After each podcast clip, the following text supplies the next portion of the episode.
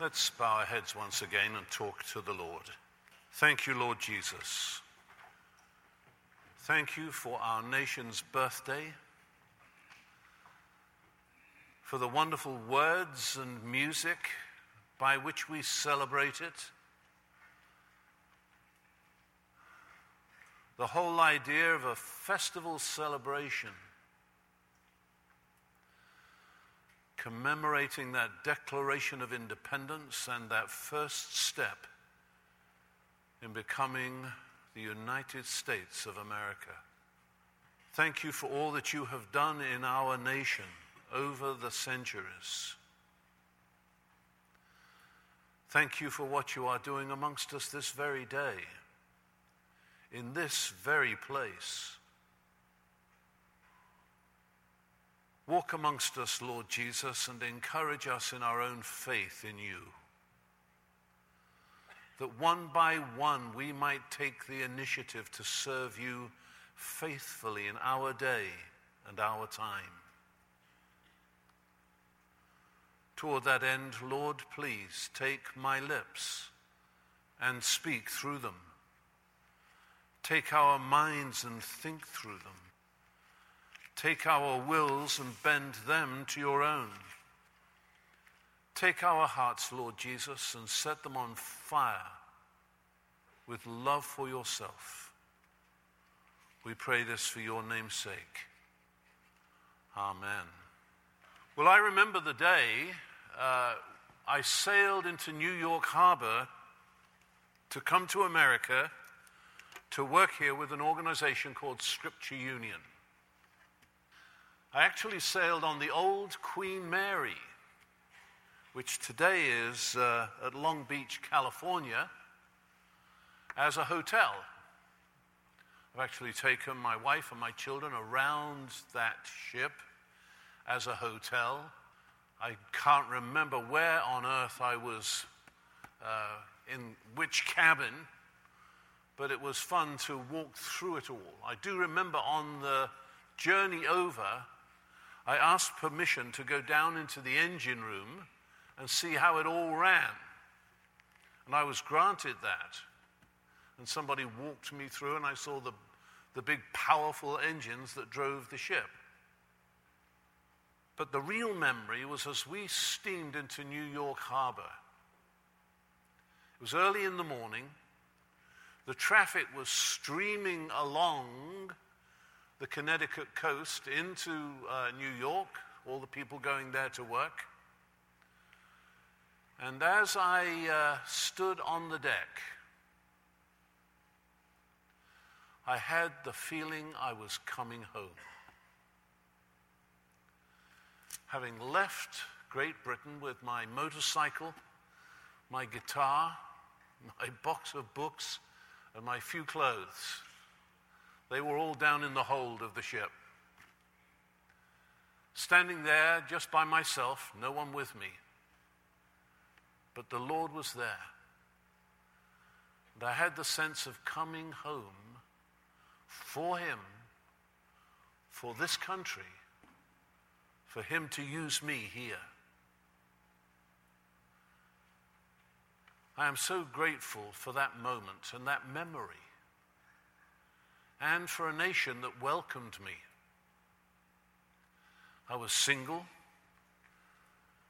and uh, hopeful. And I did end up marrying an American girl and raising four American daughters alongside my wife. But one moment leads to another. Have you ever had any such moment in your life? As you look back over your life, can you recollect a single significant moment that redirected the course of your personal history and then the rippling effects of that decision, that moment, throughout the rest of your life.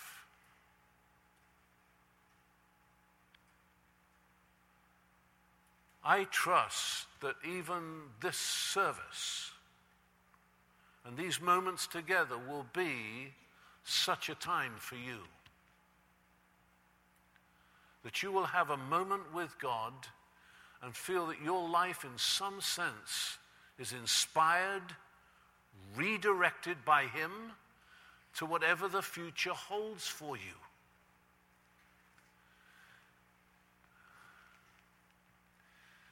We're going to be considering together Father Abraham.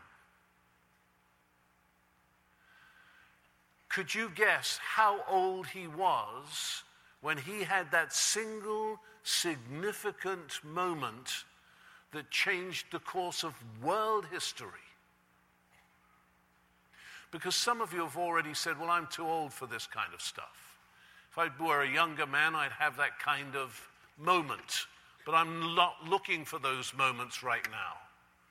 Well, let me tell you, Abraham was 75 years of age.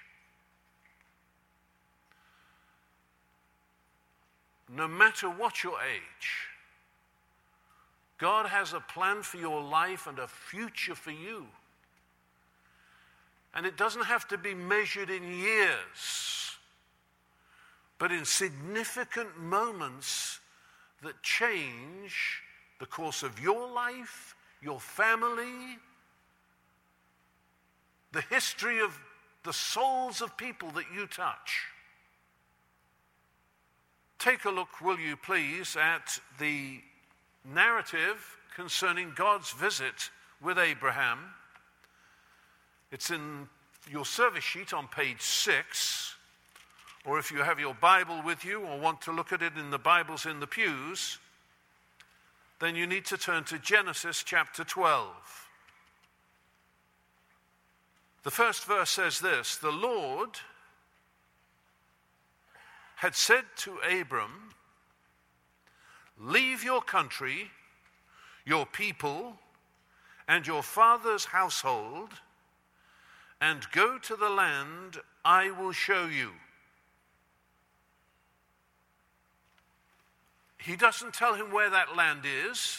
Obviously, he doesn't have GPS, doesn't have any drawn map, is not aware of where all the territory is and other nations worshipped or lived or what they did. Where he was in Haran was as a nomad caring for his cattle and his sheep and the entourage of people that made up his larger clan and family. But without knowing where he was to go, he was to, obe- he was to be obedient to God and gather up all his belongings and his people and head on out to a land, as you look at that first verse, that says, I will show you. I will make you a great nation, and I will bless you. I will make your name great and you will be a blessing. I will bless those who bless you, and whoever curses you, I will curse. And all peoples on earth will be blessed through you. So Abram left as the Lord had told him, and Lot went with him. Abram was 75 years old when he set out from Haran. He took his wife Sarai, his nephew Lot, all the possessions they had accumulated, and the people they had acquired in Haran, and they set out for the land of Canaan, not knowing that that's where they were going, and they arrived there. Verse 7 the Lord appeared to Abram and said, To your offspring I will give this land. So he built an altar there to the Lord who had appeared to him. Now I'm going to take you on to chapter 15, just a few chapters later, where now Abram is experiencing another vision from the Lord. The concern that Abraham has is this he is childless. So, how can all this come to be? How, how can it come to pass? So, after this, the word of the Lord came to Abram in a vision Do not be afraid, Abram. I am your shield and your very great reward. But Abram said, O sovereign Lord, what can you give me since I remain childless? And the one who will inherit my estate is Eliezer of Damascus. And Abram said, You have given me no children. So a servant in my household will be my heir. Then the word of the Lord came to him This man will not be your heir, but a son coming from your own body will be your heir. He took him outside and said, Look, look up at the heavens and count the stars, if indeed you can count them. And then he said to him, so will your offspring be. Verse 6 Abram believed God, and he credited it to him as righteousness. Four things promised Abraham in those verses we have read. One, a chosen people, a great nation. Two, a promised land.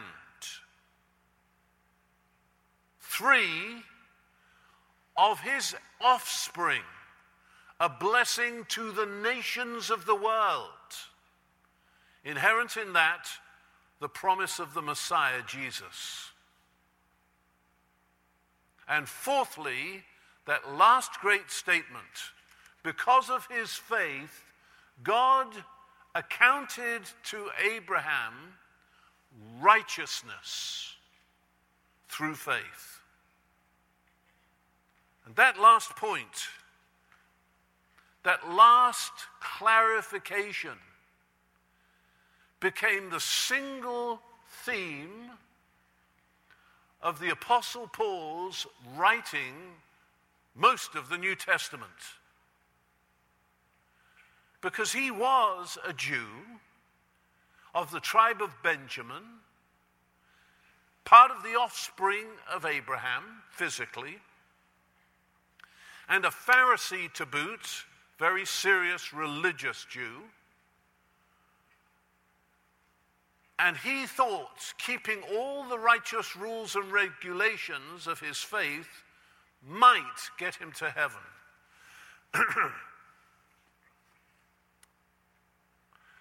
And he discovered in reading concerning Abraham that through faith we are justified, that is, made just as if we'd never sinned. Not through any accomplishment of our own. Righteous acts and deeds, noble adventures, commitments, sacrifices, none of that Simply by putting our faith in Jesus Christ, we are made a new person, made a child of God, made an heir of salvation with heaven as our home. Righteousness that comes to us through faith. And the scripture that's quoted so often in the New Testament is this very scripture as God is promising to Abraham the land and the people, the heritage, the Messiah, and that it was counted to him, Abraham, his faith, as righteousness. Do you realize how monumental all that is? It's absolutely monolithic. A promised land Israel, a chosen people, the Jewish people, out of whom came the Messiah, our Savior and Lord, and the amazing truth that through faith in that Lord Jesus and all that He has accomplished for us as our Messiah, Savior, and Lord, credits to us a righteousness that comes through faith, a gift from God.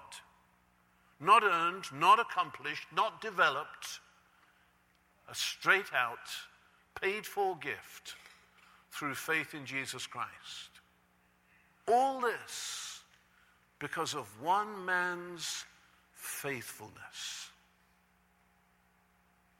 In the epistle to the Hebrews, and I want to take you there and read the passage in chapter 11, it says this. This is Hebrews 11 and verse 8. By faith, Abraham, when called to go to a place he would later receive as his inheritance, obeyed and went, even though he did not know where he was going. By faith, he made his home in the promised land, like a stranger in a foreign country. He lived in tents, as did Isaac and Jacob, who were heirs with him of the same promise. For he was looking forward to the city with foundations, whose architect and builder is God.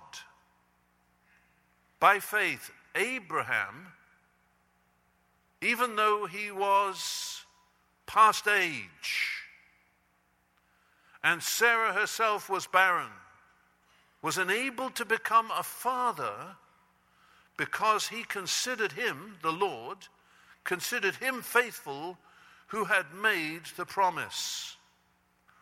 So, verse 12, listen carefully, each one. So, from this one man, and he as good as dead, came descendants as numerous as the stars in the sky and as countless as the sand on the seashore. And one might add, the Messiah and Savior of the world through one man's faithfulness.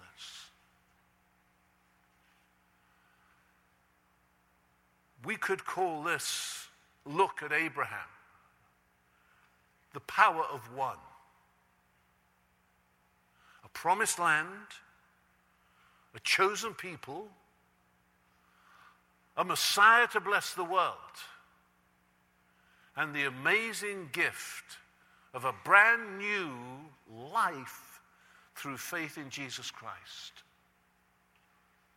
And that one moment in history when God called Abram to, to go out and follow wherever God led him was the moment that all began. One man he is good as dead.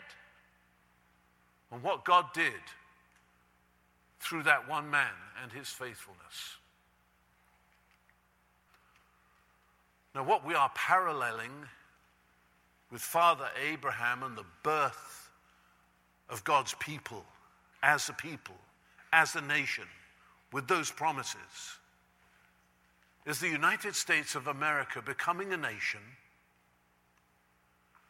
and as those men put their signature, their John Hancock, the last signature on the list, on the Declaration of Independence, each one with his own name, his own identity, his own commitment, his own honor, his own wealth, his own life, his own family at stake, each one signing it for himself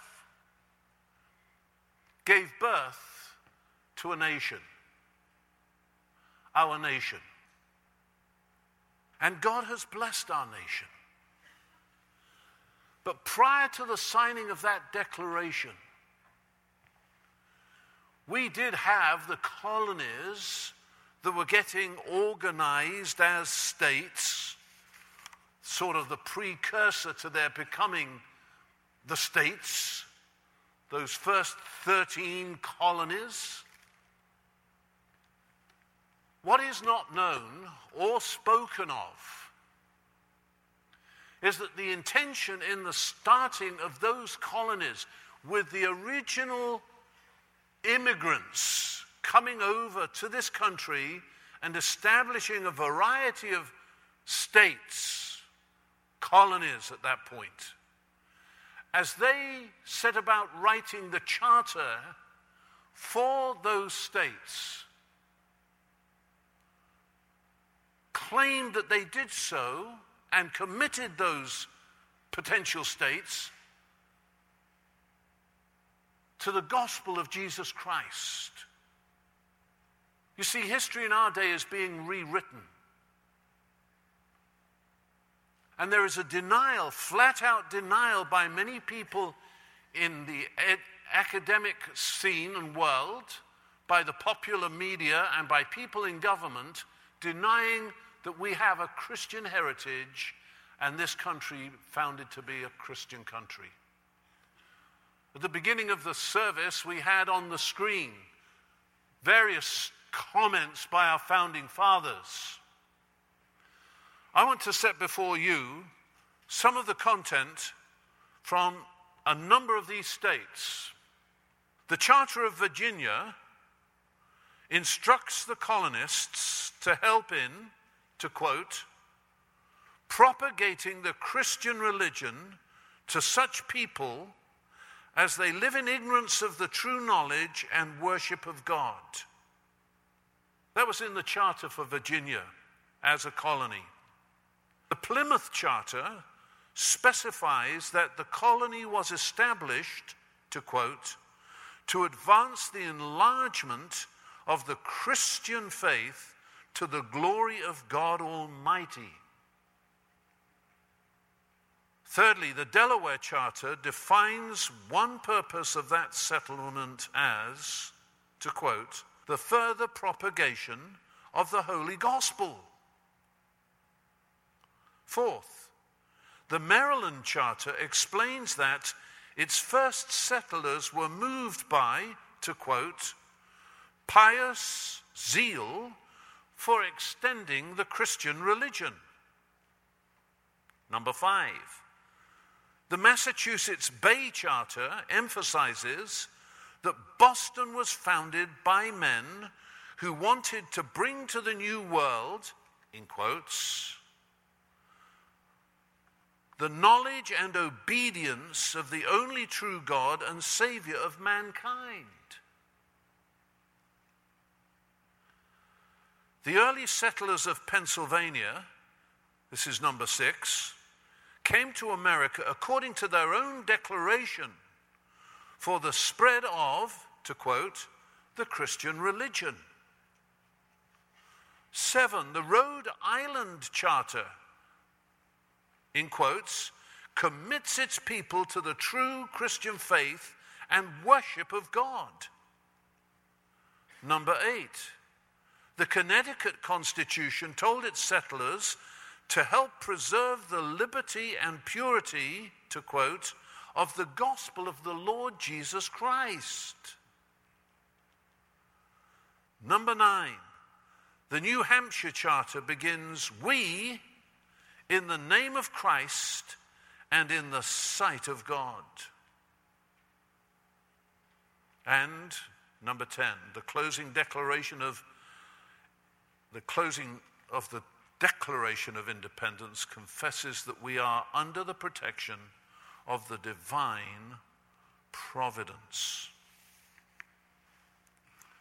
The birth of our nation in the settlement of North America by these various groups coming over from Europe, leaving behind a persecuted Christian witness coming to the United States of America to begin again in a new country came as followers of Jesus Christ to establish by covenant, by charter, an organized political life that had, as it had at its core the propagation of the gospel of Jesus Christ. All this preceding the Declaration of Independence. You and I are privileged to worship freely in this country because of those early roots of history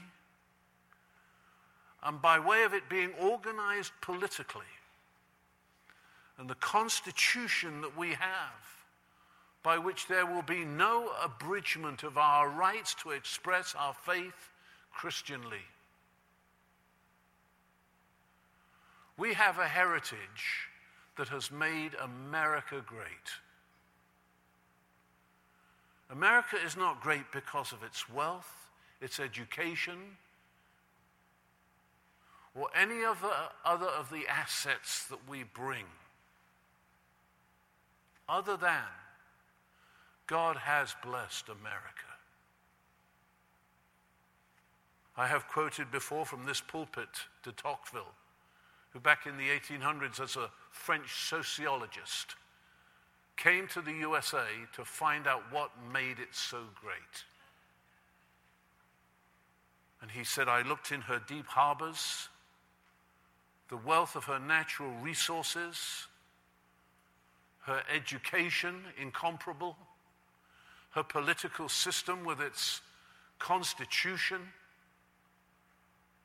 He said, None of these, in none of these did I find the answer.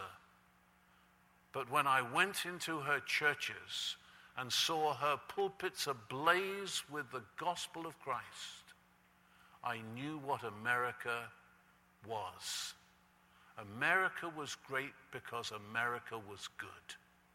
And if America ever ceases to be good, America will cease to be great.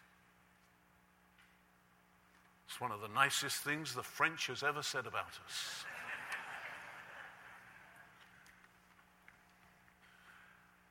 And the gospel of Jesus Christ is the power to change a heart, change a life as a gift through faith in Jesus Christ. I want to encourage you one by one by one to make your commitment to be bold for Christ, to be engaged in the popular debate and current discussions, not to hide your lamp under a bushel, to let it be known that you follow Jesus. And from whatever you've picked up from this sermon or other sources, which you need to go look at and reflect upon, affirm that America is great because America is good, and America is good because of the gospel of Jesus Christ. And if we lose that gospel, or we fear to proclaim that gospel, if we fear to engage the culture, if we say politics is just too sordid to get involved, and I wouldn't be surprised if many of you haven't voted for any number of years. My encouragement for you and to you is to get registered and to vote. So strongly do we feel about that, some of us in leadership here, that we have set up the opportunity for you to register here after this service out in the commons. Find the place. If you haven't registered, get registered. Outside of registering, you can't vote. Outside of voting, you have absolutely no influence. Let me quote to you. This was actually printed and distributed by the Allegheny County Board of Elections. One vote can make a difference. In 1649, one vote caused Charles I of England to be executed. In 1776, one vote gave the United States the English language instead of the German. In 1845, one vote brought the state of Texas into the Union. In 1868, one vote saved President Andrew Johnson from impeachment. In 1876, one vote gave Rutherford Hayes the presidency of the United States. Similarly, in that year, one vote also changed France from a monarchy to a republic.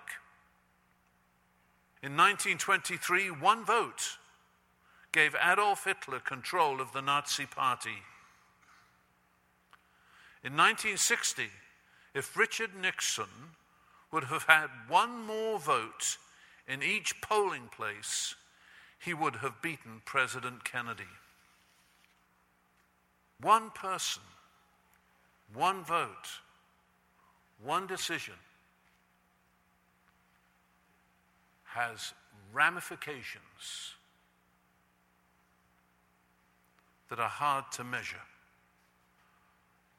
I'm going to ask you to bow your heads with me, please.